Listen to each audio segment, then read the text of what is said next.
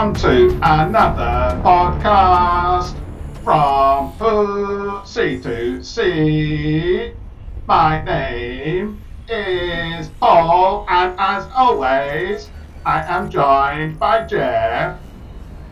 Hello. Hello, how are you today? I am okay. That is good because today we are listening to Spare Parts, the audio drama from Big Finish. Who would have guessed based on our voices? I would not have guessed at all. I'm not sure how anyone would have guessed based on my Cyberman impression.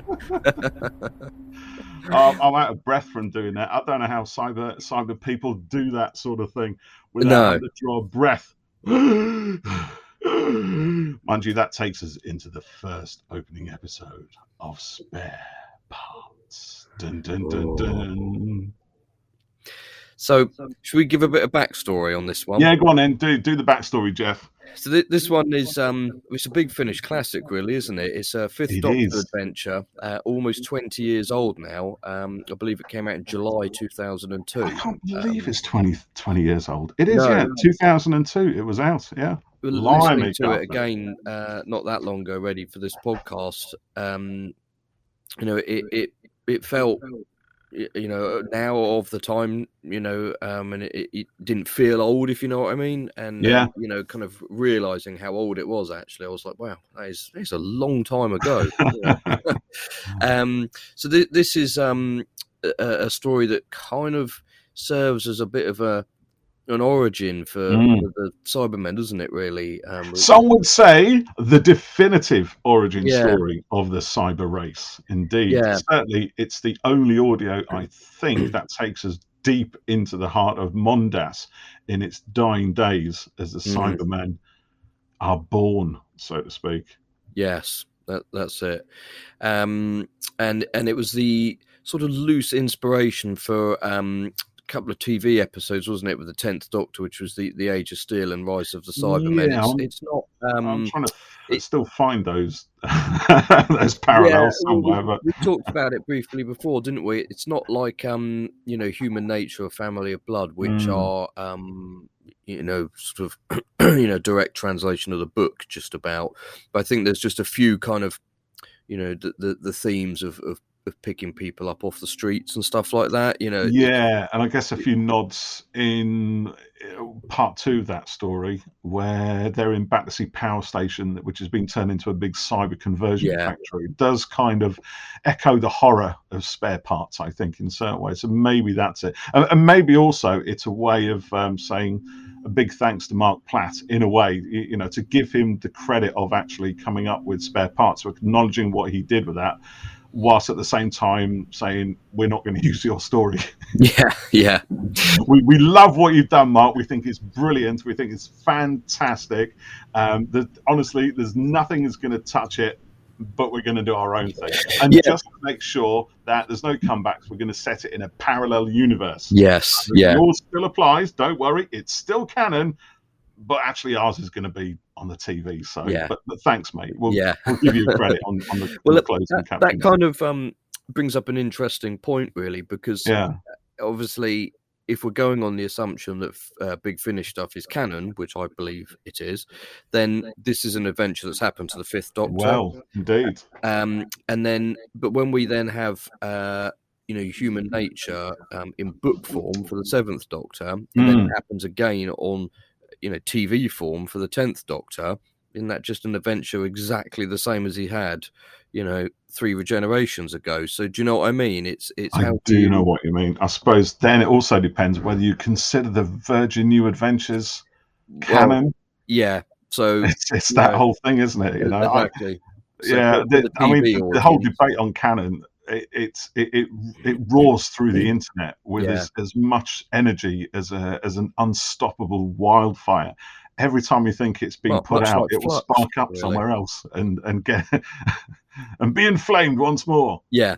It, it, so I, I, I guess you, you, you know, the TV uh, adventures are Mm. you know that that's the prime stuff, and and you know the assumption is that a large chunk of the audience won't have listened to a Big Finish. And, That's probably the read safest a, way to you know, consider a, a Virgin, uh, you know, Mhm. novel.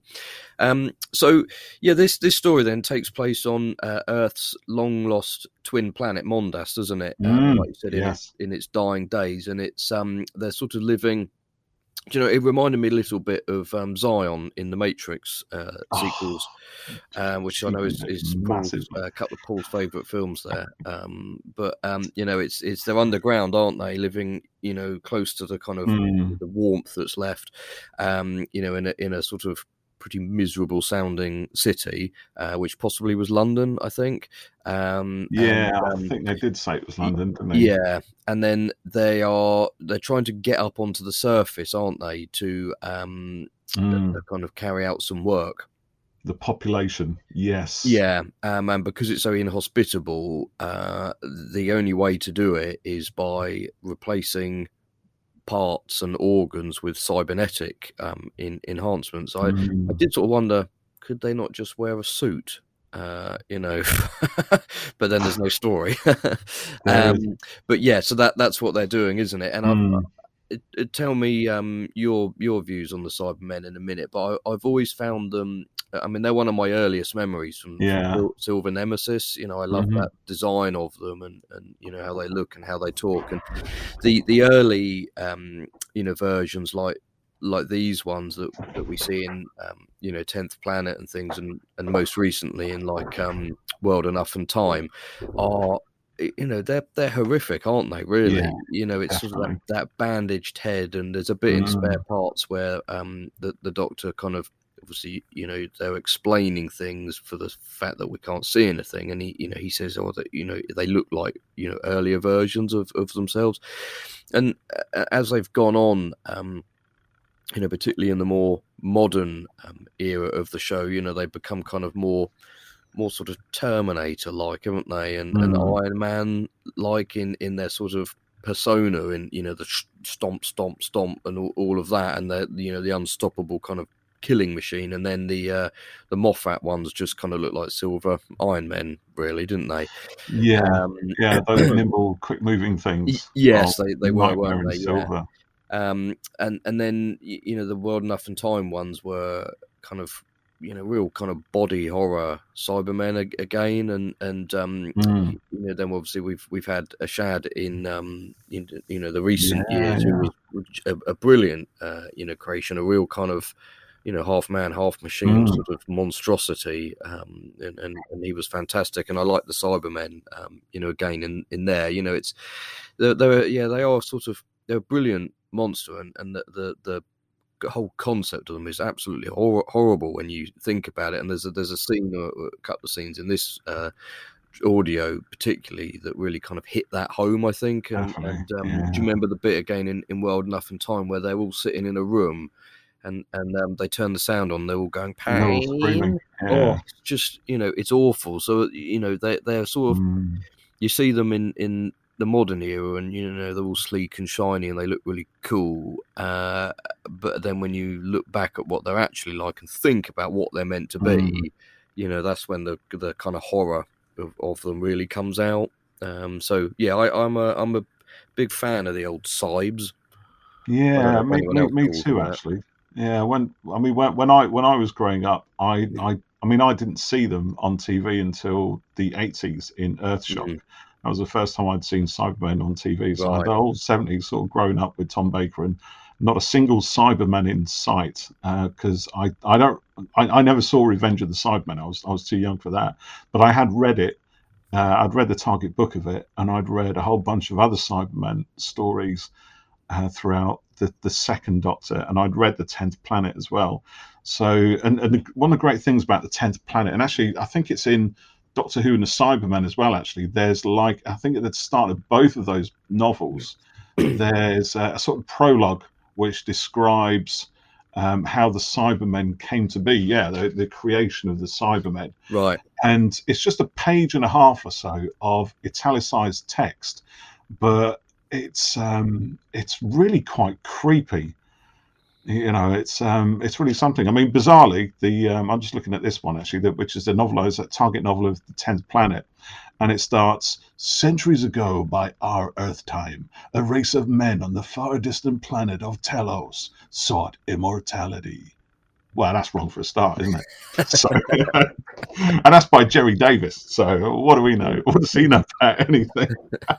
but what one of the so okay, so just dialing back a little bit. So the Cybermen always had to me a kind of legendary, almost mythical kind of vibe with with them. You know, I'd, I'd seen images of them and weird looking silver machines with with giant space handles on mm. the side there.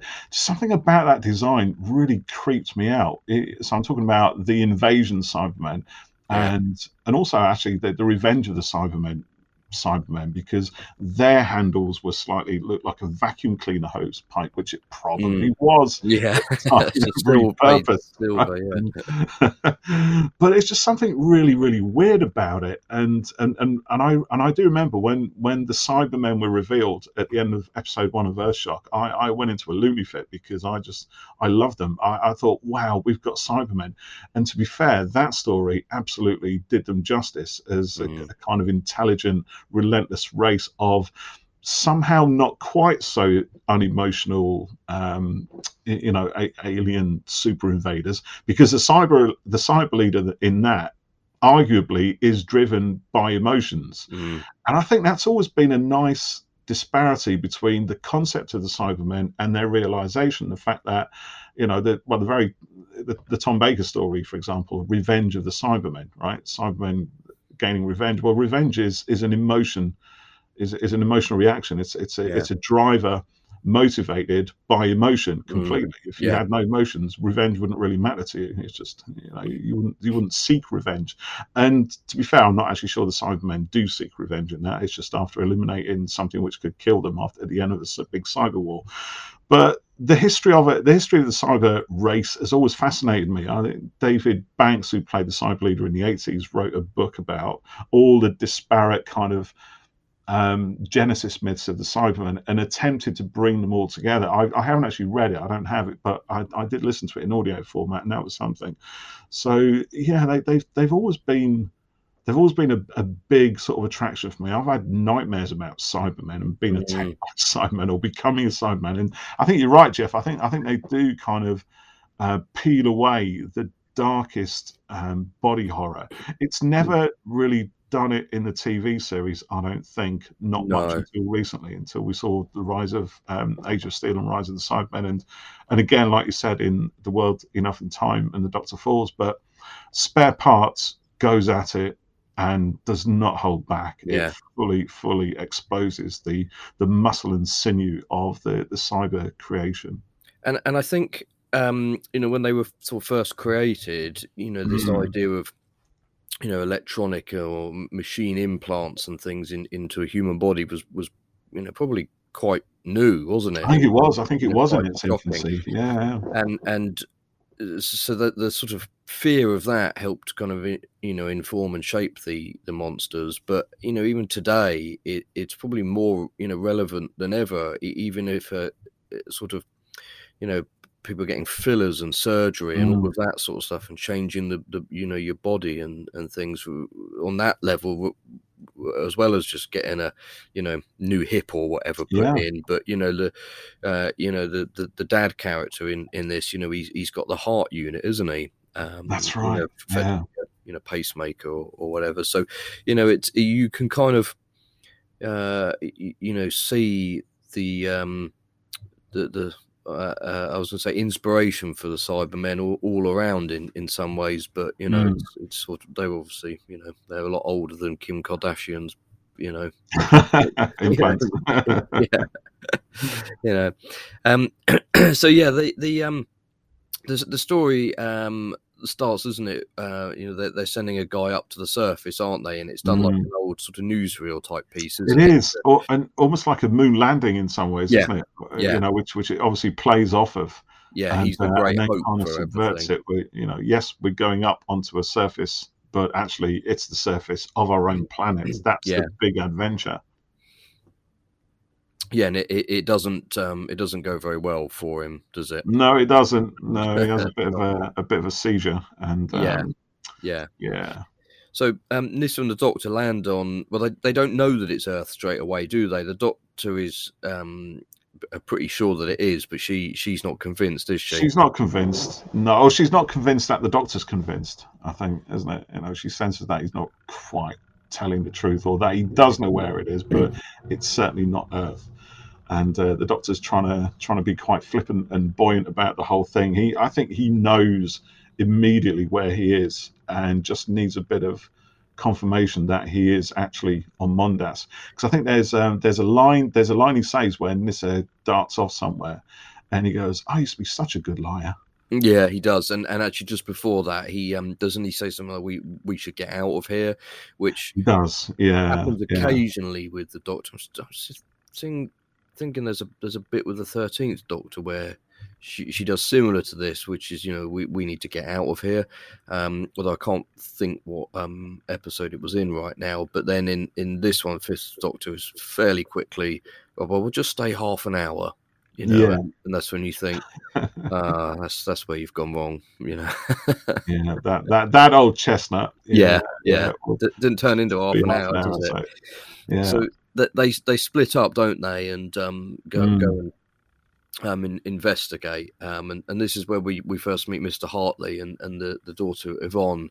Um, and there's a brother, isn't there? A son. I can't remember what his name is off the top of my head. his name is Frank, I That's believe. Yeah. So they, they this is um that they're they're trying to catch a, a Cybermat, aren't they? That's um Yeah, in- in the house. yeah. So so Dad is a is a mat catcher, that's it. Yeah. isn't it? Which Yeah. is which is brilliant. I, I, one thing I I love about these is how it feeds in the language that we know from the cyber race. Right. Yeah. It's um, it- you know, because because I'll just do the side here actually because um, okay, so we, we get the the the mat rat rat catcher mat catcher. Yeah. beautiful because so they, they think that it's 1950s London initially, don't Mm. they? So you know that that is of, of that era. Yeah, yeah, and it, and it's dark. You know, it's almost uh, it's almost it's electric, but it, it almost has a kind of gas-like kind of feel to it, doesn't it? Mm. You know, it's cold. There's mist. There's a curfew in place. You know, don't let the police catch you, and uh, you know, don't be out. It's really dangerous. And and I love the fact that in those opening sort of uh, 20 minutes or so, things are revealed slowly Yeah. you know, and we don't jump in with great explanations. We we we come to involve ourselves in this world and its language and its ways by degrees. And we've got a kind of overview. We know it's a Cyberman story. We know this is Mondas, right? We're told that on the back of the blurb. And we know it's going to be the genesis of the Cybermen. So we, we, we kind of, as viewers, have that sort of, or as listeners, have that sort of tension going on. How's this going to play out now? Yeah, how You know, what's the there? story? Yeah. how are we going to see the, the mm-hmm. Cybermen be, become Cybermen, and, and and what's the what's the framework for that? What's the context of it? And the context is fantastically done, absolutely brilliantly. Because I mean, on a simple level, one uh, one one thing that's always kind of freaks me out a little bit is thinking about the the, the, the very term Cyberman. You know, why not cyber women? Know, I Mm. think cyber women cyber women have been mentioned, but only as a kind of a kinky thing in the past. And a certain episode of Torchwood, which is probably best left unmentioned, so I won't do that again. But it's um, you know, why why, why this obsession with the, the kind of um, patriarchal pronoun? You know, everything's a man, and yet as we sort of understand, as we get to understand the world, we have Doctor Man, right, and we have Sister Man. So it suddenly starts to make sense that there would certainly be a Cyberman as well. You know, why, why don't we have cyber women? And the only reason that we've, or we've, the only way we've ever seen cyber women is in some kind of kinky side story somewhere. Yeah. And, uh, and so why do we have Cyberman? And, and Mark Platt rationalizes it because we have uh, we have a title Doctor Man and we have Sister Man, and both those characters are, are women. Mm. So the term man is just a kind of a sort of catch-all sort of appendix to a job title. Yeah, yeah. It's um, it, it, yeah, it's not kind of gender specific, Yeah, really, it? But in, in the same way that we, we would have policeman and um, fireman, Mm. we have yeah we have Doctor Man and we have Sister Man. But whereas we would make the difference between policewoman fire woman. But actually, do we have fire women? We do have fire women, but do we call them fire women or do we call them firemen still? I don't know. I don't know, Uh, firefighting anyway. personnel, perhaps. You know, Yeah, Maybe we, we, we, we're sort of growing past the whole, um, you know, pronoun, gender-specific pronouns in, in job titles, but yeah, um, Mondas obviously simplified the whole thing by just calling everybody man at the end of it. That's it. Just so that. Which means that when we get Cyberman, we get Cyberman, and it makes sense. There's a context to it, you know. So, all but all, but I think deeper than that, what we've already got is a society that um, is is kind of um, uh, getting rid of its differences in some way, right? Because obviously the cyber race, they all look the same, they all Yeah. behave the same, they all perform to the same subset of rules. So already we've started to see those behaviors within the society itself. So again, it's like the cyber race becomes an extension of the Mondas race of people and, and, Yeah. and their mores and their attitudes and their you know everything that uh, that describes their their livelihood it's it's quite it's quite chilling really Yeah. there's no there's, there's there is no hope in this story There is No. literally no glimmer of light and any light that exists is And- very quickly snuffed out it is. Uh, you know, even when we we we, we meet, um, you know, Mr. Hartley and, and Yvonne uh, and Frank, but not so much Frank, but um, you know, the other two, they're they're quite kind of upbeat, aren't they? And it, and it's quite a They nice are, relationship yeah, they've got is, there. is nice i think we But- need to, to see that actually Yeah, but even that is, uh, you know, like you're saying, snuffed out kind yeah of it's reduced tragically in, in a in a really kind of awful uh, Mm. you know scene a bit later. Um, so the doctor is uh, out exploring, isn't he? Um, and it, and he finds a shop that's shut, and um, you know that's what is that the first time when they sort of find out about um, curfew and all of that, and um, the chap there is his name's uh, Dodd, isn't it? And he's um, Thomas Dodd yeah, he, he- he's um uh, uh, sort of a surgeon, isn't he? You know, fitting uh, you know body parts and stuff. He may he reminded me a little bit actually of um Doc Ido um in Alita. Um, because that's kind of what, Right. what he does in that. yeah Um, except uh, Ido's not not creepy. Um, um, and um, he's he's amazed that the doctor has got no, uh, you know, no, No um, yeah, no enhancements, isn't he? Um, and he, he, he wants to um, talk to him about about the city and everything, don't don't they? he's he's an interesting character actually because because obviously what the the kind of environment I think that Mark Platt is dipping into here is I think you said it's like 1950s Mm, London type thing, isn't it? Yeah, that sort of post-war or even during the war kind of blitz Yeah. And and the character of Dodd struck me as uh, as your kind of archetypal spiv character.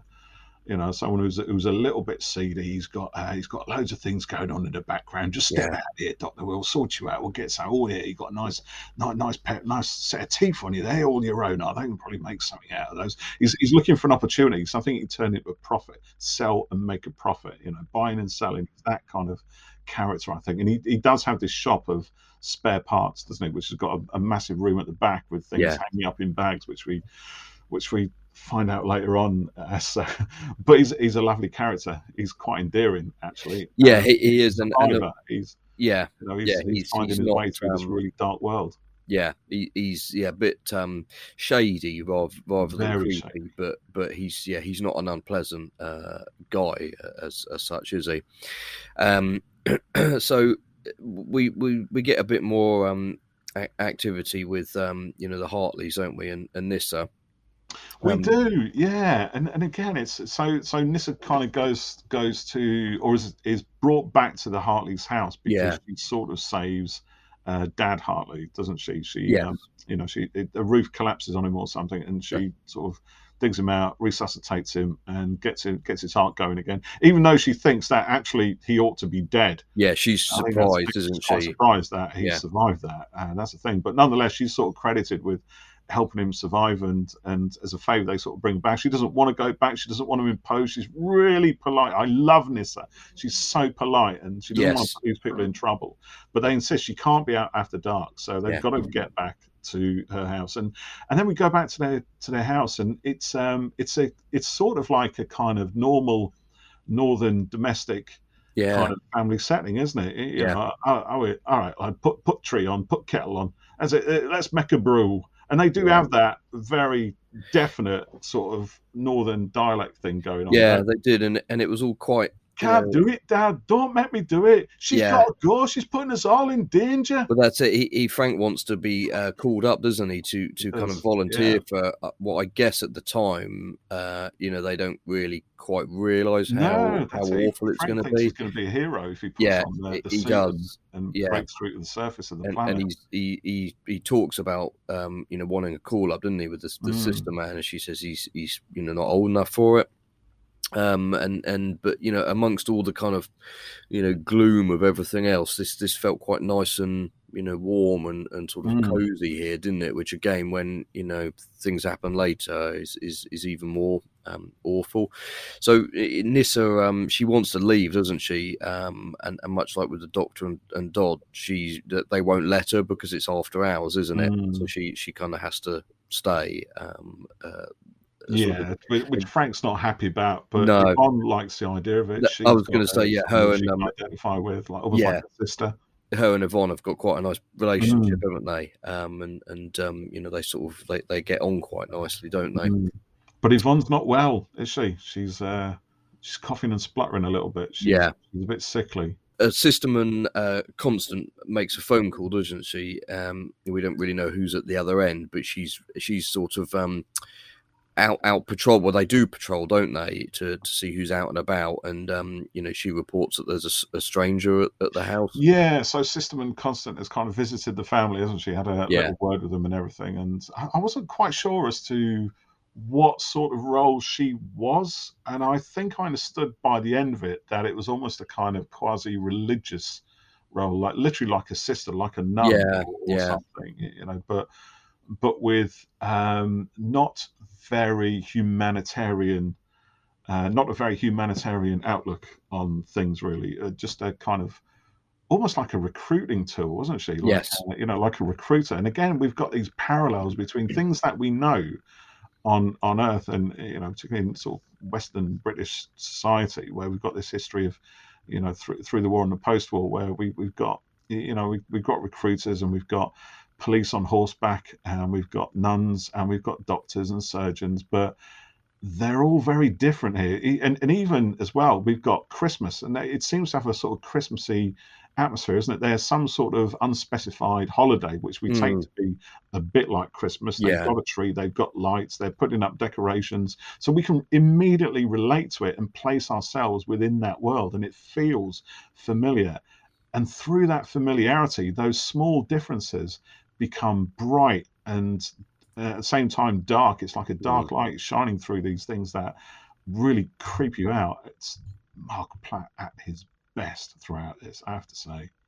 Yeah, he, he has done a really good uh, a good job here. The, the world building, isn't it? That, that's what it is, you know. So Yeah. for anyone, I'm, I'm sure most of our listeners probably know who Mark Platt, the writer of this, is, and, and other things he's done. So he's responsible for for and one of my all-time favorite uh, TV Sylvester McCoy stories, Ghostlight, which the first time I saw that, I was blown away by it. And every time I watch it, I find something new to unearth. His and uh, and he's done a couple of novels as well. He did uh, New Adventures called Cat's uh, Times Crucible, part of the Cat's Cradle trilogy, um, which was equally dense and almost unreadable, to be honest. But Really, he's novelized a few other writers' stories as well. But you know, one one thing about Mark Platt is everything he writes is very considered. You know, when you're at school and you're sort of learning poetry and literature and stuff like that, and the teacher points out similes and metaphors and says, "Well, this is what the writer intended," and you'll think, "Well, I know they didn't."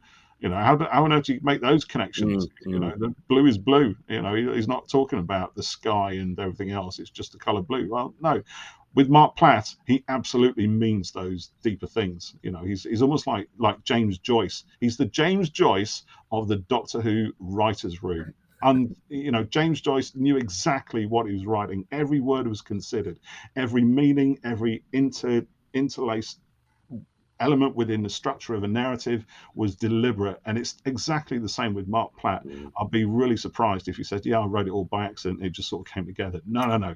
I've, I've listened to this guy in interviews. He knows exactly what he's writing, and the narrative in this is as dense as anything, but rich and full of rewards. yeah. It, it you can you hell. can tell that that this um yeah this this world in it is you know it's it's meticulously planned and Mm. designed to be certain ways and things. Yeah, it's it's not just kind of you know they they turn up somewhere. together, you is know. it? No, there, there really is a whole lot of world building, um, Yeah, you know, going definitely. on with, with this. Um, so uh, after that, um, uh, a, a bit the the, the, doctor um, he, he- he wants to get back to the TARDIS, isn't he? And and this is where we get um, what, what I think is quite a a, a well-known sort of visual is is the Cyberman, although Mm. not quite converted yet, but riding on a horse. Um, Yeah. which which also made me think a bit of um, you know the Sontarans wanting Yeah, to ride a horse now, in retrospect. much Yeah, recently. yeah, yeah, yeah. predates that. but, Um, um, yeah, I love that. yeah, yeah, maybe uh, maybe Chips took a bit and it's a um, cyber horse as well. It's, it's had it's been it's got it's been augmented in some way, hasn't it? It's had replacements added to it. yeah, yeah. yeah. It, it, again, quite a, a sort of horrible, um, you know, image and, and, and thought there, you know.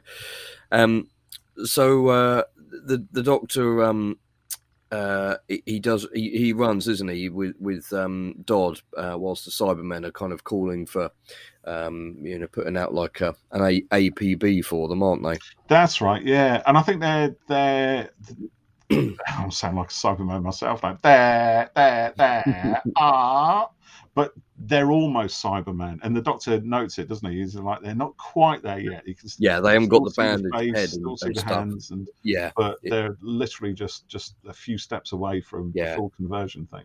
Maybe think about you know their their um well of course the first design but you know the big boxy chest piece and you know Yeah, stuff like that, and- yeah. and Oh, sort of glove. definitely, yeah, and Yeah. and and also those things we saw in uh, in World Enough and Time, and the Doctor falls in the hospital. You know, those screaming patients in the Mm. bed. This is this is exactly that world. I think that we saw in that episode. yeah You know that that's a slice of Mondas straight from spare parts. I think shoved Yeah. into that spaceship. I thought it was brilliant the way they they referenced that. So when Nyssa and the Doctor get back together, they start having a, a bit of an argument as to what they should do. So, do they um, help these people because um, they're clearly on a one-way road to absolute destruction, Mm, um, or do they, um, you know, do they let do they leave them be?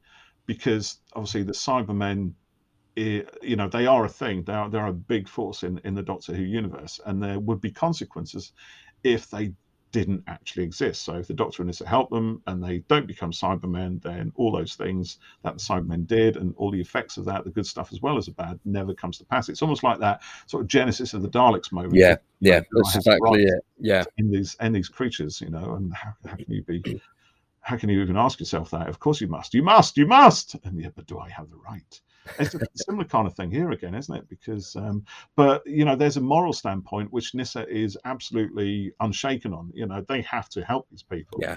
Because regardless of whatever happens in the wider universe, these are real people here. They've got Yeah. names now, they've got lives, they've got families, you know, and there are whatever's going to happen to them happens to these people that they now know, and Yeah. that puts a different spin on it. And the doctor has to kind of go with it, really. You know, it, it, he clearly doesn't want to. He Yeah. knows there's going to be trouble. He doesn't have any idea how this is going to play out, and then just kind of throws himself into it in typical Fifth Doctor fashion. yeah that's what I was going to say and, it. of course for him it ends up you know having a you know great big personal cost doesn't it um in you know, you know in, in some ways um and and I think yeah you know Nyssa having met the family and particularly Yvonne you know it's Mm. it's it was a really good way of um you know d- developing that Mm. uh you know the connection with people and seeing that the you know in the story these are real people and you know they, Mm. they can't uh, you know they, they can't let them um, you know fall fall a victim to everything even though it's that old old thing of well you know do you, do you save a handful of people for you know for more do you know what I mean you Mm, know what, mm. what do you Yeah. do here so it's quite a you know a, a, It's a a conundrum moral, for uh, sure. You know, uh, yeah, quandary. Um, a- and I, I would, the, the the right thing to do is help people, isn't it? But um, you know, the, the doctor's right. You know, what does the the impact of Mm. doing that have on on the rest of time and and things? Yeah, Uh, but you yeah. could argue, you know, no Cybermen is is for, for- is better. You know, I think of Um, all the people that they again like the Daleks, isn't it? All the people they slaughtered, you know, Yeah. all the people Cybermen converted, all the but that's it. They they you know they destroyed in their yeah they turn them through the into themselves, don't they? But they're still you know they're still Mhm. deleting people and getting rid of them, aren't they? You know, there's, Well, there's yeah, there. and it's and it's kind of interesting, sort of watching this back, having watched uh, recent Cyberman stories. So the uh, in particular, was it the um, the Timeless Child two parter at the end? What's, what's that Cyberman story? Mm. Oh, it's Ascension of the Cybermen. Ascension and- of the and, Cyberman. yeah. There you go. So that, that those two stories there, where we have the Mm. last remnants of humanity at the end of the cyber war, don't we? We've got the, There's the remains of the cyber race, and we've the remains yeah. of humanity. And it's been a brutal war, and I think Big Finish have dipped into that cyber war a few times as Yeah. well. I think Sword of Orion, which I think was before this one, it might have been slightly after, but the Eighth Doctor story is great. I mean, I, I love that. But we digress. So the idea is that the Doctor thinks, okay, well, I can do something. You know, if I can't directly interfere, let's help the people help themselves. So he Yeah. starts the church bells ringing, hoping that it will kind of lead to some sort of insurrection, which I think it does. There's a lot of shouting going on. It's, it's very difficult sometimes with audios to really get a, a flavour of exactly what's going on. I think, like you, I remember this because I think we might listen to it around about the same time. Yeah, yeah, driving. Yeah, to we work. we weren't yeah. to yeah. somewhere in the middle of the country from our different Yeah. locations to do a job together, and uh, we both said we'll listen to spare parts on the way up. And I wasn't going to, but I did. And it was it was that moment where it's quite windy outside. It was getting dark, and, and this thing was unfolding around me in the car. Mm, And, uh, and thankfully, I was able to concentrate on most of it, but just a few bits when I came to roundabouts and things. Yeah, and then and then yeah, and get a bit down the road. Actual driving. Yeah, you get down the road and you're like, "Oh, I've, I've missed something. uh, yeah, that's it. Yeah, yeah, yeah. That's that, that's it. But but I think I, I got most of it. So yeah, there's an awful lot of shouting. There's an insurrection. There's some police kind of trying to regain control of things. Yeah. There's some things being thrown, and and it does. You know, there, there, there is some sort of upset going on. But I kind of suspect that. Um, actually, that's the doctor helping the whole cyber conversion process in the end because he sort of draws attention to himself. He he forces the central committee, which we'll talk about, I'm sure, in a minute, uh, to take action and brings himself to the notice of the notorious Doctorman Allan, who comes in in part two, right? Played by the rather magnificent Sally Knyvette from uh, Blake's Seven. She was Jenna in Blake's Seven. Did you ever watch Oh, Blake's Seven? no, I, I haven't. You're No, missing out there, mate. No. I know You've gotta watch it. You got to watch it. We should do a Blake's Seven podcast. Whenever Jeff gets around to watching Blake's Seven, we'll do it episode by episode. We, we Hook me be up for that. Let us know. that. Tweet in, dear listeners. So yeah, it all, all kicks off a bit here, doesn't it? You know, that yeah. uh, people weren't supposed to go up to the church tower, were they? So once that bell starts ringing, Mm. um, you know, that's sort of you know something is is going on, is, isn't it? You know, and so everyone starts kind of not not rioting, but you know, coming out of their houses and stuff like that. Um, the the the cyber police try to sort of stop everything, don't they? And and um, it, it, doesn't really uh, it doesn't work. Um, uh, uh, But they do but- start getting quite violent, don't they? yeah, they? I was going to say that they beat do start. people. Yeah, yeah, exactly. Yeah. Um. So the Doctor and this have a bit of a Barney about Adric, don't they? Here as well, yeah. That's, Um, uh, and there's quite one. Quite a lot of Mm. guilt and uh, you know pain there, and, and I wonder if uh, uh, if Nis, Nyssa's um sort of desire to do something is, is partly uh, you know b- born out of the fact that Adric died, you know, Yeah, essentially at, at the Yeah. hands of the Cybermen, and, and Mm. and the Doctor is probably torn in in wanting to do same, but Mm. you know fearful of the uh, you know the greater impact of everything. And again, if he, you know, if, if he does act here, why didn't he act to to go back and save Adric in some Yeah, way? that, that's know, what she asks him, isn't it? You know why Yeah, why didn't yeah. do something there? because he must be thinking, actually, yeah, if I if I can do this, then I could have done that, but I Mm. didn't. So the guilt Mm. that the doctor would be carrying from that and the remorse would be really, really something. It's it's an interesting thing actually, just that that whole thing with Adric and the Cybermen and the Doctor, because I think whenever we've had Cybermen done well in subsequent stories, and I think particularly because you mentioned it, the Ashad story, the haunting of Villa Diodati, it's um there is a there is a, a passion that the Doctor has when it comes to facing off against the Cybermen, because we've had Adric, which was the big thing, and then we had Bill in Yeah. uh, you know at the end of the Twelfth Doctor. Yeah, which thirteen referenced, didn't she? Yeah, Uh, exactly. And and those those two deaths have, have really affected the Doctor big time, and Yeah. they've all been at the hands of Cybermen. Cybermen. So it's um, I, I think there there is a special electricity when the Doctor comes up against Cybermen in in a really good story. I think Mm. certain stories they possibly haven't been used brilliantly. They've just been stomping robots, Yeah, and we've kind of lost that edge that that they they probably should have, but haven't always exhibited.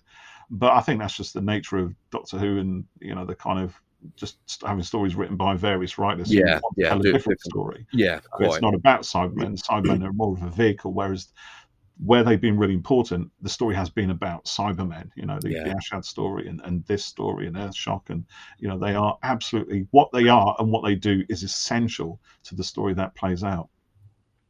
So there's um there's a bit more Cybermat action here, isn't there? Oh yeah, little Matty goes, Yeah, goes missing. That's it. Yeah, uh, Yvonne gives it to um, Nyssa, doesn't she? And, and she sort of takes it think, in the oh, like a cute little kid. she doesn't uh, know. doesn't know, does she? She thinks it's just a Nobody knows toy. what this thing is. It's just, uh, yeah, and the Mondasians don't think anything of them, do they? They're just mats, you know. And it's never really explained what they really are or how they came to be. I think it's hinted at in certain ways, but again, that's what I love about Marc Platt stories.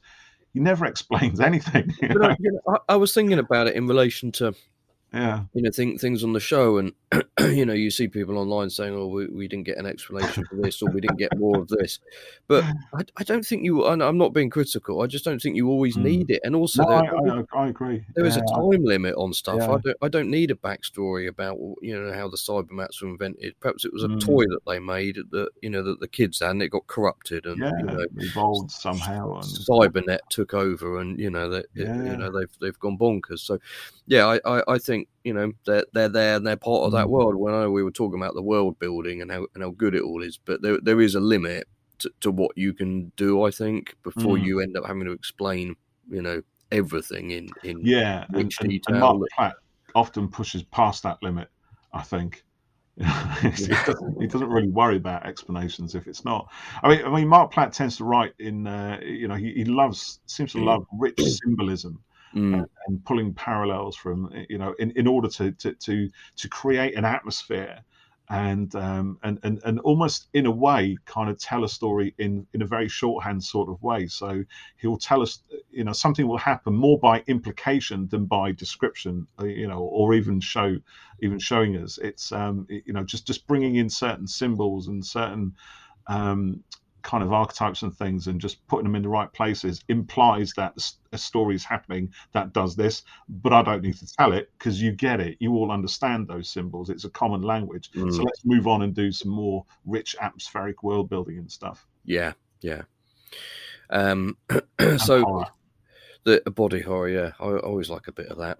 So I, thought that there was a bit of um, uh, you know tension between the committee that, that you mentioned earlier um, and, and Mm. Doctorman Allan. So yeah th- th- her um, uh, job is to sort of uh, you know kind of you know get she, she's overseeing the, the Yeah, program, yeah get everything moving is, is Mm. what I was going to say and um she she says um uh something along the lines of you know we, we need to save the people and and the committee Mm. are wanting to speed things up aren't they and, and people are dying and, and they yeah yeah as it kind of plays out that's Yeah.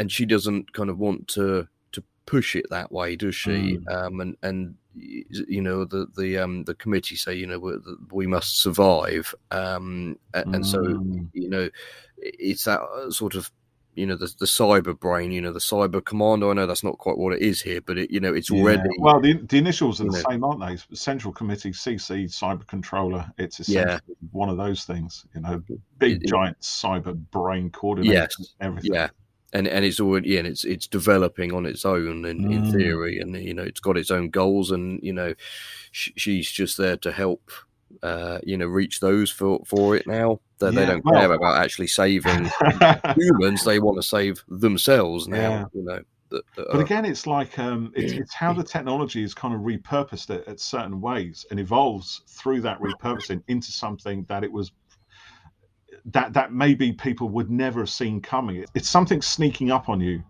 you know, when it blinds when and it blindsides you, right? So you, you have a technology. Okay, so I think that the, progress is right.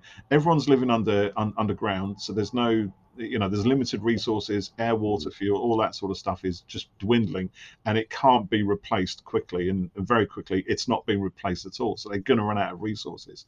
Um, so the only way they think they can get up to it is at the top. So you've got two things. Yeah. So you've got firstly, how do we keep people alive? So we can replace certain organs with spare parts. You know, we can replace the hearts and lungs and various other things. So that will keep people alive long enough to keep procreating, hopefully. But then, of course, we're going to burn up resources longer. So then you get this vicious circle there. So, okay, what else do we need? Well, we need to get to the surface, right? So we've got to break through somehow. Well, the, the environment is hostile. We're somehow traveling through deep space. We're well out of our normal orbit. It's mm. just cold out there. There's it's vacuum. There's nothing but there might be some resources that we can dig top down.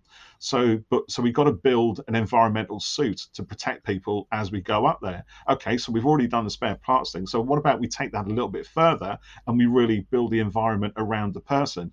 And then you can so you can kind of see how it, it sort of evolves it, it kind of yeah. just, and and again like we just said it's never explained that that's the evolution and that's maybe just my interpretation of it pulling from the certain clues and uh, you know snippets that are dropped in but suddenly everything becomes about the race for full conversion. Yeah. At the point within the story, it reaches that pivot point. The cyber, the, the central committee decides that this is actually the only way it is going to survive, regardless yeah. of the people. It's going to survive yeah. through these people if they're converted, and that becomes its overriding goal. So the the whole program is kind of either subverted or accelerated towards that end. You you could look at it like um you know what once the uh, obsession with plastic surgery begins for some people yeah. you know it doesn't end uh, you know just, it, yeah exactly yeah it becomes a it's it's a self-fulfilling gold end doesn't yeah. it you know it's the end of everything. And how much of that uh was it is it theseus's ship but in human form? How much of that person is is yeah, left that's yeah, original you know? Um but yeah i still i think that's quite you know that they they they they become sort of obsessed with the the you know conversion and everything, mm. don't they? And and you know d- developing all of that. Yeah, um, but I love the fact that Doctorman Allan is is really embittered by the whole thing. She's a cynic. She drinks, you know, she pretty much swears, and you know, she's not happy with anything, and she's just, you know, she's doing it because, and and all all the words she says are, are, are just dark. You know, they're yeah. all very nihilistic. There's nowhere to go. What? what oh, there's a wonderful line she said, which is something like. Um, you know, we're in a pit and it's going to get darker or something like that. You know, of course it's going to get darker. We're in a pit or, mm-hmm. or something like that. I, I should have listened back and wrote it down because it was brilliant, and that which kind of sums up the whole story. You know, it's it everything happens in a closed system. There is no way out. No, it's and, just, and the way the way out isn't working. No, them. that's it. And the way out is full conversion. Yeah, that's yeah. it. Really, yeah, it? which is not really a good way. Not out. really a way out at no. all. It's a it's a way to survive, but you know, is it a way for the AI to survive? Really, there's that that thing. You know, it's a, and we oh mate, just while we're on the subject of uh, the, the the central committee slash cyber controller thing, the sound on that thing is absolutely ah. Brilliant. Yeah. We remarked on this, didn't we? We, we did. I, I, I said I, I, it was so um, robotic and kind of electronic sounding. Yeah. I couldn't kind of make out everything. That I think that's the idea, isn't it? It's it's yeah, sound I, comes at you. It's got volume. It's got mass, and it's it's yeah. disparate. It's like a it's like different voices coming at you. You know, all mm. massively ramped up with the electronic um, uh, sort of reverbs and stuff, and yeah, heavily over treated and right up there into the red levels. But I love it. It just it, it has a real alien feel to it that just yeah, honestly, I, I think it's yeah, brilliant, and it, I think it, it does really become well clearer th- in each time it appears. And right towards the end, all the voices seem to come together in, in unison. Yeah, but those maybe. early things when it just blasts through the the, the, the, the was it a, a, palace or something, the central yeah. palace, and it just fills the world, and it is astonishingly good. That's a good point, actually. It, it did get um, easier to kind of figure out mm. what was mm. being said, and, and maybe it was because I was getting better at kind of deciphering it, yeah, yeah. or yeah. Um, you know, the, as the machine had, yeah, as the as the committee had become more developed, it, mm. it was more kind of streamlined and, and coherent. So the, we mentioned this earlier, but um, I mean, there's a lot to talk about in this story, and I, I, think we should just kind of look at the, the main big points. But one one of them is when Yvonne gets the call up, isn't mm. it?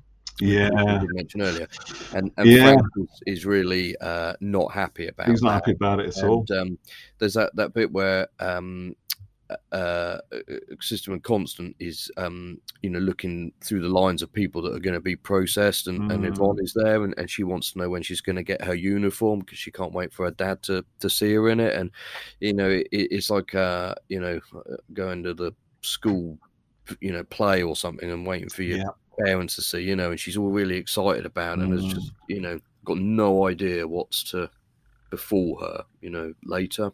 Paul, let's talk about Yvonne for a minute. You know, we, we've mentioned her a few times now, and, and she really has quite um, a, a tragic story in this, isn't she? You know, she's sort of filled with, with hope awful. and, you know, things, and, and sort of despite the crappy uh, world that they're in, you know, she, Mm. she's a positive uh, soul, and, and then gets the call up, and then is obviously, you know, converted, and and um, she she makes her way home, doesn't she? At, at Oh, some man. point, Yeah, and uh, yeah. you know, her, her Yeah. dad is um he's he's broken by, it, isn't he? You know, He she's some sort of it. she's some sort of half converted, Mm. you know, monstrosity, um, uh, who, who can't sort of you know breathe properly or talk Yeah. properly, and you know, it it's just um. It, it, I really it goes, kind of goes on as well, doesn't it? You know, her, her wails and sort of Yeah. cries of terror and fear. Yeah. Oh, and yeah, and it hard. it reminded me. This was the bit probably that most um, reminded me of Yeah. uh, Age of Steel, where where the, the Doctor has got the um, the the Cyberman uh, in the um, the tunnel thing, whatever it is, um, and it hasn't quite. Has it got a broken uh, inhibitor, emotion Yeah, inhibitor, or something like hasn't yeah, been and it kind of fitted or something?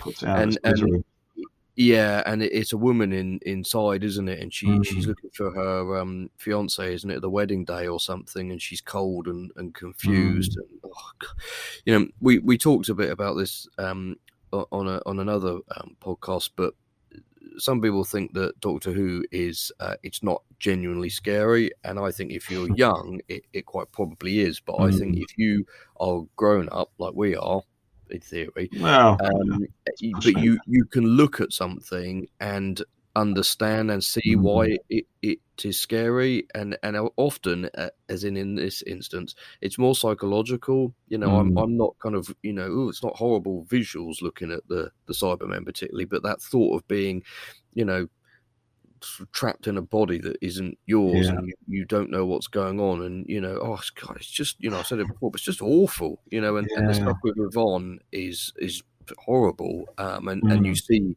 the um you know the impact like you know it, it breaks the dad um and and we we don't often see um you, you know what happens you know when when people are killed by a, a, monster in the show Mm. do we you know there- No, we don't. no- yeah, which which you know obvious reasons time etc you know family show. um you know, yeah family show yeah let's not go too horrible all that kind of stuff. yeah What yeah I, I think with, with this one, this is probably the first time we'd really properly seen cyber conversion. I know before this, we'd had um, okay, so there wasn't anything in Earthshock, but Attack of the Cybermen had a sort of half converted uh, Commander Lytton, the mercenary with the you know the, who, who'd been in Resurrection of the Daleks, and that was quite a, a kind of horror scene, but it was quite mild. I think that, you know there, there were letters of complaint to the BBC because there was Right. blood you know, on the hands, you know, that squeezes brains out or something. And you know, Yeah. that, that wasn't a done thing on Doctor Who. So you can see how delicate these things are. But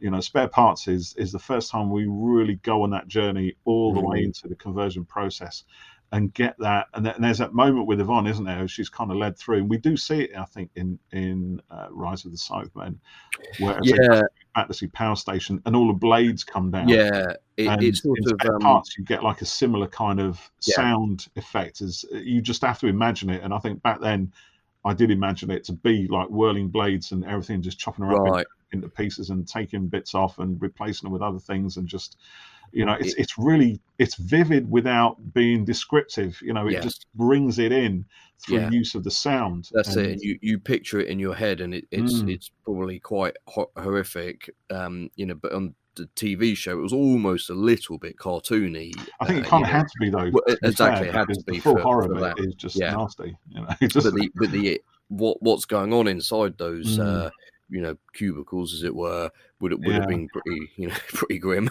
But of course, in an audio, you know, designed Yeah, for it's- you know, it's as- anyone who's going to be crazy enough to pick it up, it doesn't Yeah, need a, it, it becomes as it. uh, as Yeah, you- horrible as you as you want it to be. Yeah, yeah, it. So why don't we um look a bit more towards the end of the um the For the- sure. Yeah, Yes. because um, you know, dear listeners, we could go through every beat of the story, but we're we're sure that you've uh, a possibly listened to this before, um, and b not got six hours to uh, listen to us, uh, you know, talk it through.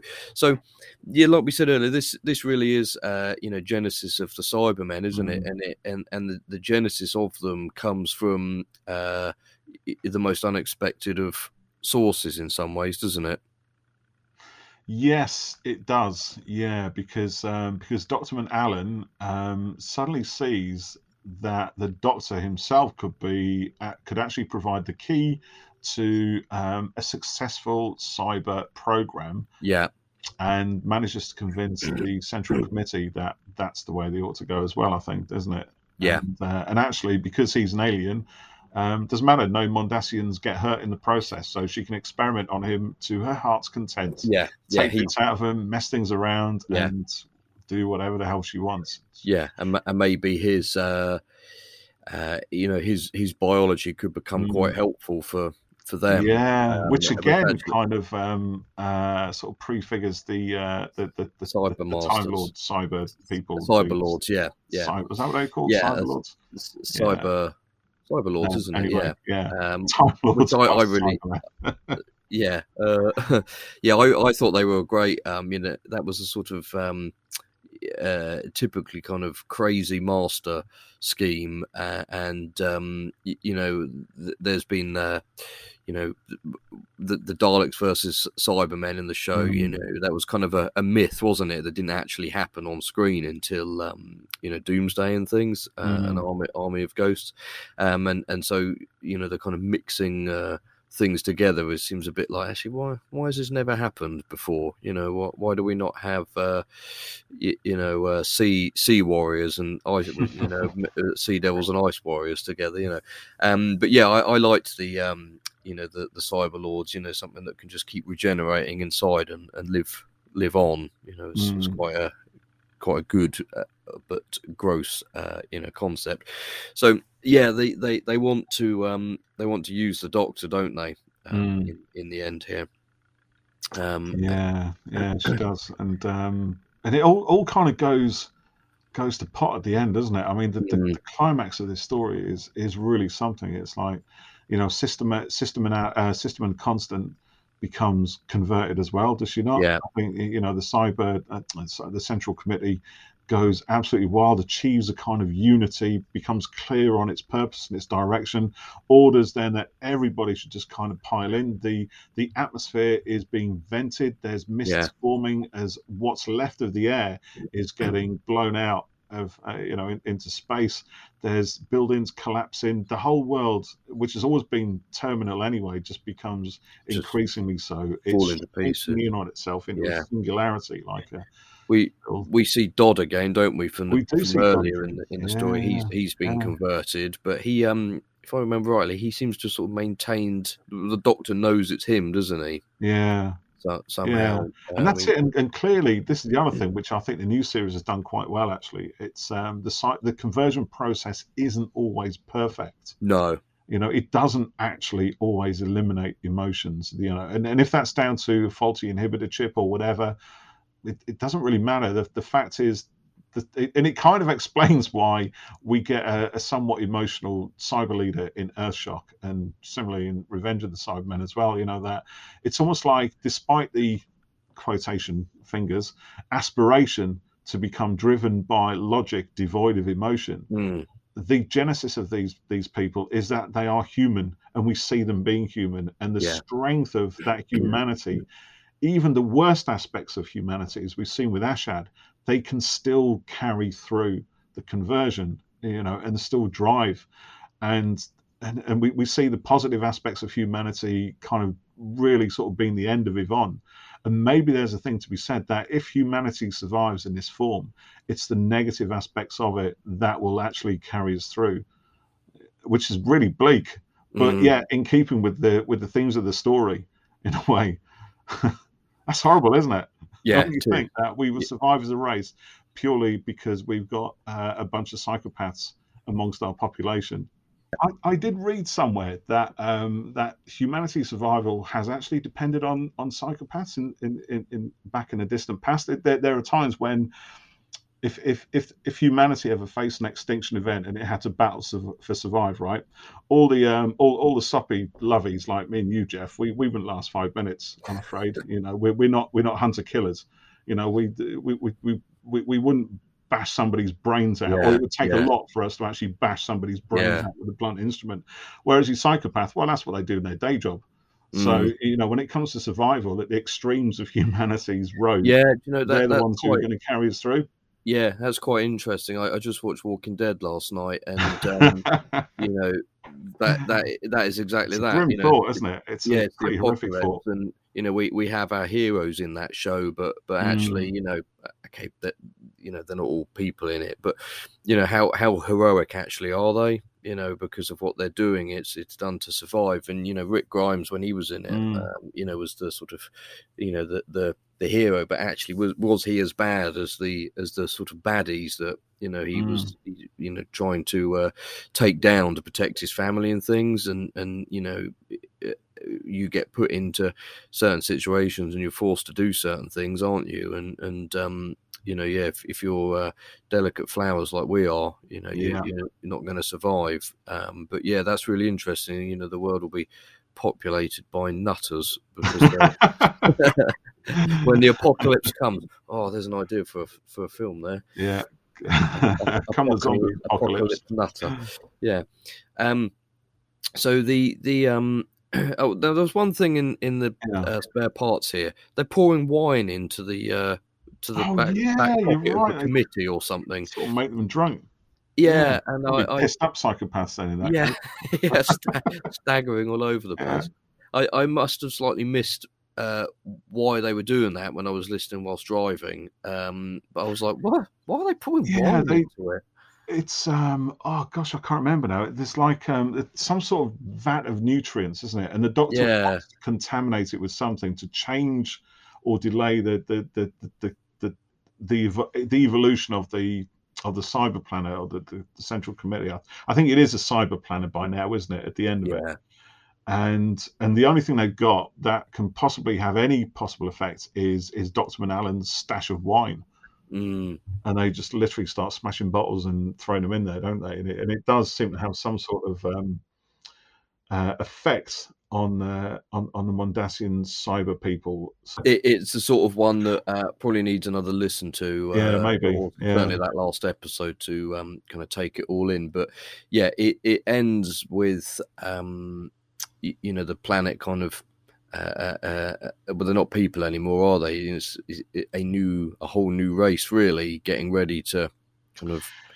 Yeah, that's right. I I, it, I I do remember now. So because they've sort of um, changed the cyber planet or um, or or done it in, they they, they do kill it, don't they? Or, or they do they not kill it? They, Um, they they knock it back a bit anyway. At the very least, they Yeah. don't actually kill it, but they might actually kill it. But then Hartley's still there, isn't he? At the end of it, and he's put in charge of um, sort of a reconstruction project. So I think it's a thing where the Doctor thinks, okay, so we haven't actually destroyed the Cybermen, but maybe we've changed them into something. Is that Yeah. right? yeah, And so, so they kind of, so he and Nyssa sort of leave the remnants of Yeah. On a bit of a bit of an upbeat. it's a bit more positive. Yeah, Yeah. Mr. Hartley tells the doctor that um, they're going to use some notes to try to reverse the processing and add some more humanity back into the Cybermen. Ah, there you go. Um, uh, so they, they leave, and then we, we have another scene uh, where um, they, yeah, they haven't looked at the doctor's notes, and and um, uh, a, Sisterman Constant tells Doctorman Allan that the logical course would be to increase the processing, um, and they have a new future thanks to the Doctor. Um, and, and it ends with uh, Doctorman Allan. We begin again. So m- my kind of interpretation Mm. was there that the Doctor has helped them, uh, but they're not interested in in putting the humanity back in, and uh, Well, one of the uh, one of the the Cybermen has survived, doesn't he? Zeng, Zheng, Yeah. Zeng, Zeng, Zeng. We will survive. Yeah, I don't need to put any effects on that. yeah, Yeah, so- and it's um, yeah, we begin again. Yeah, that's right. Yeah. It's, So uh, I, I, I liked this story. This is a story that I um I, I Mm. you know I said I liked it. I do, uh, and I would listen to it again at, at some point. It's been years since I've listened to yeah, it. same. Um, but it's not it's not one to enjoy. Do you know what I mean? Because there's, there's Yeah. Bleak and um you know it, it's tragic with you know Yvonne and you know Mm, that that family getting torn apart and um you know the, the doctor is sort of forced to help uh you know forced to um you know create the cybermen in some ways. You know it's almost this sort of opposite of um you know genesis of the daleks isn't it? Where you know the doctor has got the opportunity to stop them and in this one well he, he's got the opportunity to stop them but also he ends up sort of spurring it along a mm, bit doesn't he? Mm. So yeah, there there was a lot a lot in this to you know to like, um, and and I- and I can see why it's it's a classic of um, you know and so Yeah. well regarded, you know, Mm. um, and and it feels like uh, you know a, a great Fifth Doctor you know p- performance by by Peter Davison and definitely, and yeah. really kind of uh, um, uh, gives him a lot to do. uh, yeah, and and uh, Nyssa as well. Actually, yeah, who I was just going to say, pretty and- badly and in fact- served on TV, to be honest. yeah, I, I like her. I never, you know, never disliked her, but yes, Mm. exactly. I felt she had a lot more to do in this, Yeah, um, yeah. and and I wondered when this took place. Ah, I can help you there. It would have took place have between Time Yeah. Flight at the end of season 19 and Yeah. Of Infinity, which kicks off season 20. Okay, so hence it's obviously after Adric and things. So then Yeah, yeah, yeah. there's a Tegan. Tegan leaves at the end of, Time Flight, Yeah, I wonder why she she comes back. here. They they go to Amsterdam after some indeterminate time. The Doctor and Nyssa. And, Yeah. uh, and look, oh, there's Tegan. Hello. so it's it's literally she's she hasn't left at all. because She's in the next story, but there's that whole space between those two seasons where a lot of stuff can happen. And I, I would have loved to have seen a few adventures with just the Doctor and Nyssa. Yeah, I, I really like. Big Finish have done is really explore that that dynamic between them. It's like yeah, you know they get along, but Nyssa's not afraid to stand up and hold her ground, and she No. does it in a way that is very very different to Tegan. You know, Tegan would would. Would, would stand her ground because she just believes that she's right, even though she knows she's wrong, but she wouldn't be able to admit it, and she's stubborn that way.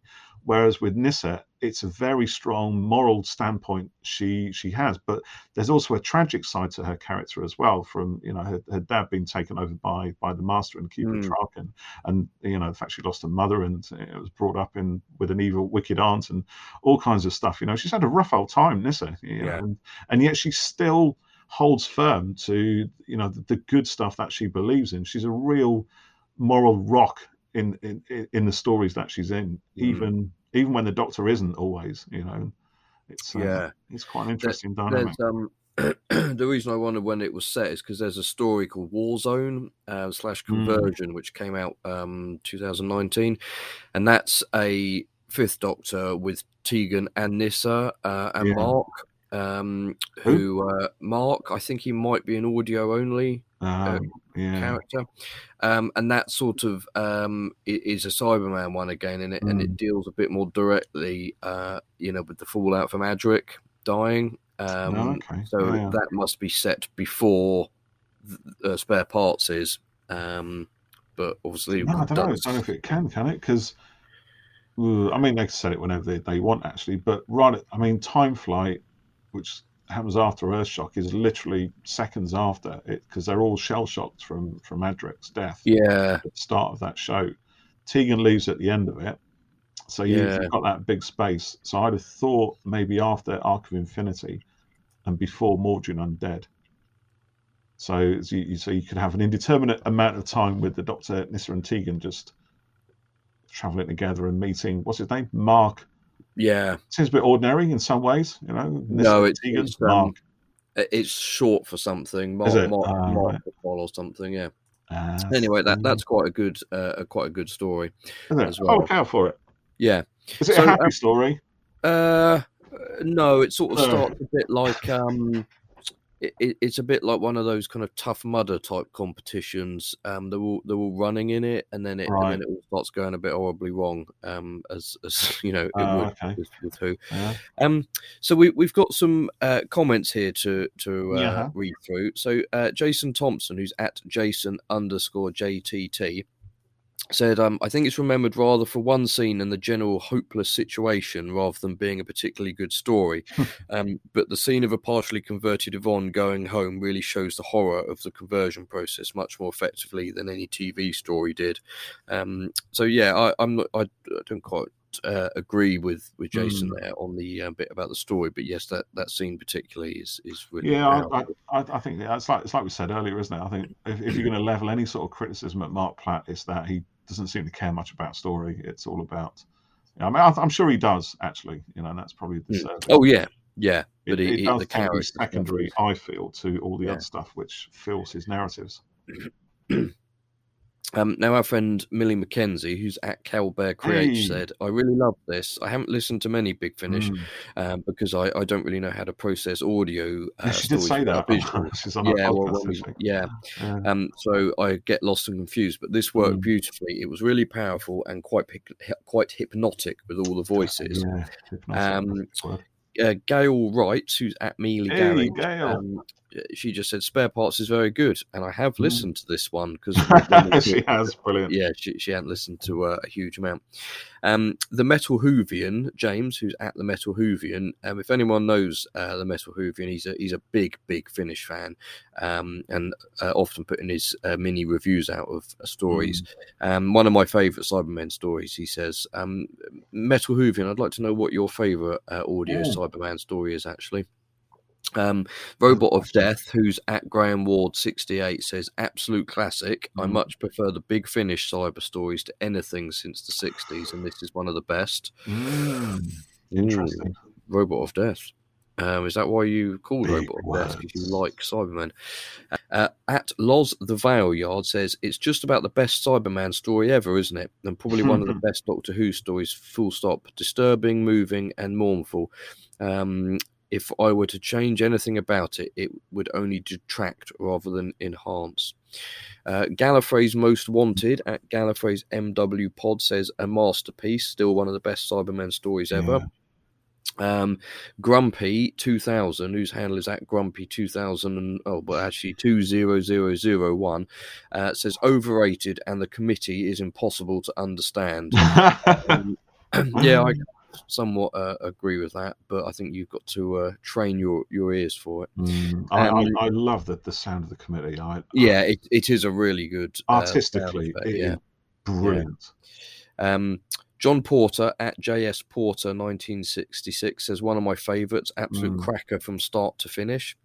Um, we got loads here on this one, Paul. It was great. Yeah, this, um, this, this this got quite a lot of um, engagement Yeah. when we put this tweet out, which is a while ago now.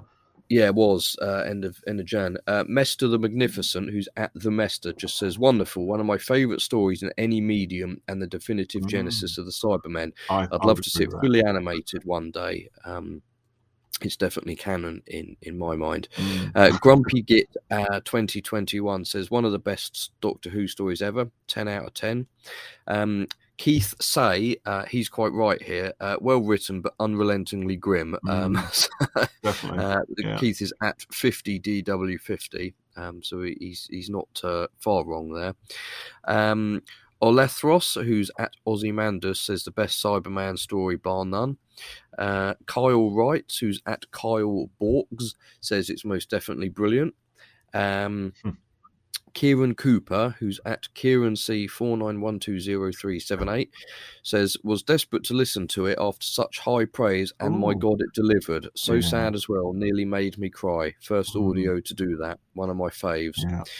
Um, so we we got we got loads here. So everyone who who um commented, thank you so much. you. Um, really uh really liked it. Jason the Hoovian dude, that's a great name. Uh, at Jason underscore dude seventy six. This was the first big finish I listened to, and it's still one of my favourites. Brilliant. Um, yeah, we'll um we'll share a, a, a link to these uh, tweets. Yeah, There's- have There's a read, tons of them here. We can't read them all out. For the one time we can't actually read them No. all out, we'd be here all day, won't we? Yeah, yeah, yeah. But thanks Um, to so, everyone yeah, who, that's uh, who responded to that. It's uh, it's interesting, isn't Yeah. it, that a story like this can can touch so many people, mostly positive, despite the fact Mm. it's such a grim, dark story. Um, but um, Yeah. I, you know, I, I think this is what I probably—I I could be I could be wrong here, but potentially more well liked than Platt's actual TV story Ghostlight. That always does seem to divide opinion, whereas the opinion on this story does seem to be mostly positive. Actually, Yeah, there, there was one, one or two. yeah, one or uh, two dissenters negative. perhaps, and Yeah, I perfectly but- understand but where they're coming minimal. from. yeah. Um, but yeah, Marc uh, Platt. Though, I saw a comment um, Mm. from Gallifrey One uh, that just took place last Oh, weekend yeah. from Sylvester McCoy, and someone asked him about uh, Ghostlight, and he, he said, "I still don't know what it's about. You'll have to ask the writer." That's right. Marc, Marc's under Um, no illusions. He knows exactly what it's out. You know, you listen to him in an interview talking about it, and you think, well, yeah, that's exactly what it is. You know, it's yeah, plain as sure, day. yeah. What's what, what's difficult about it? Oh. Well, Thanks very much for for joining us, everyone. As as Thank you. Always, um, we'll be well. Our, our next episode following this uh, will be out uh, in another week or so. Indeed. So um, check that out. Or if you're listening out sequence, we hope you're uh, enjoying what you're hearing, and um, you'll stick with us as we continue to explore the Doctor Who universe. Thank you for your contribution to our podcast. Please keep listening.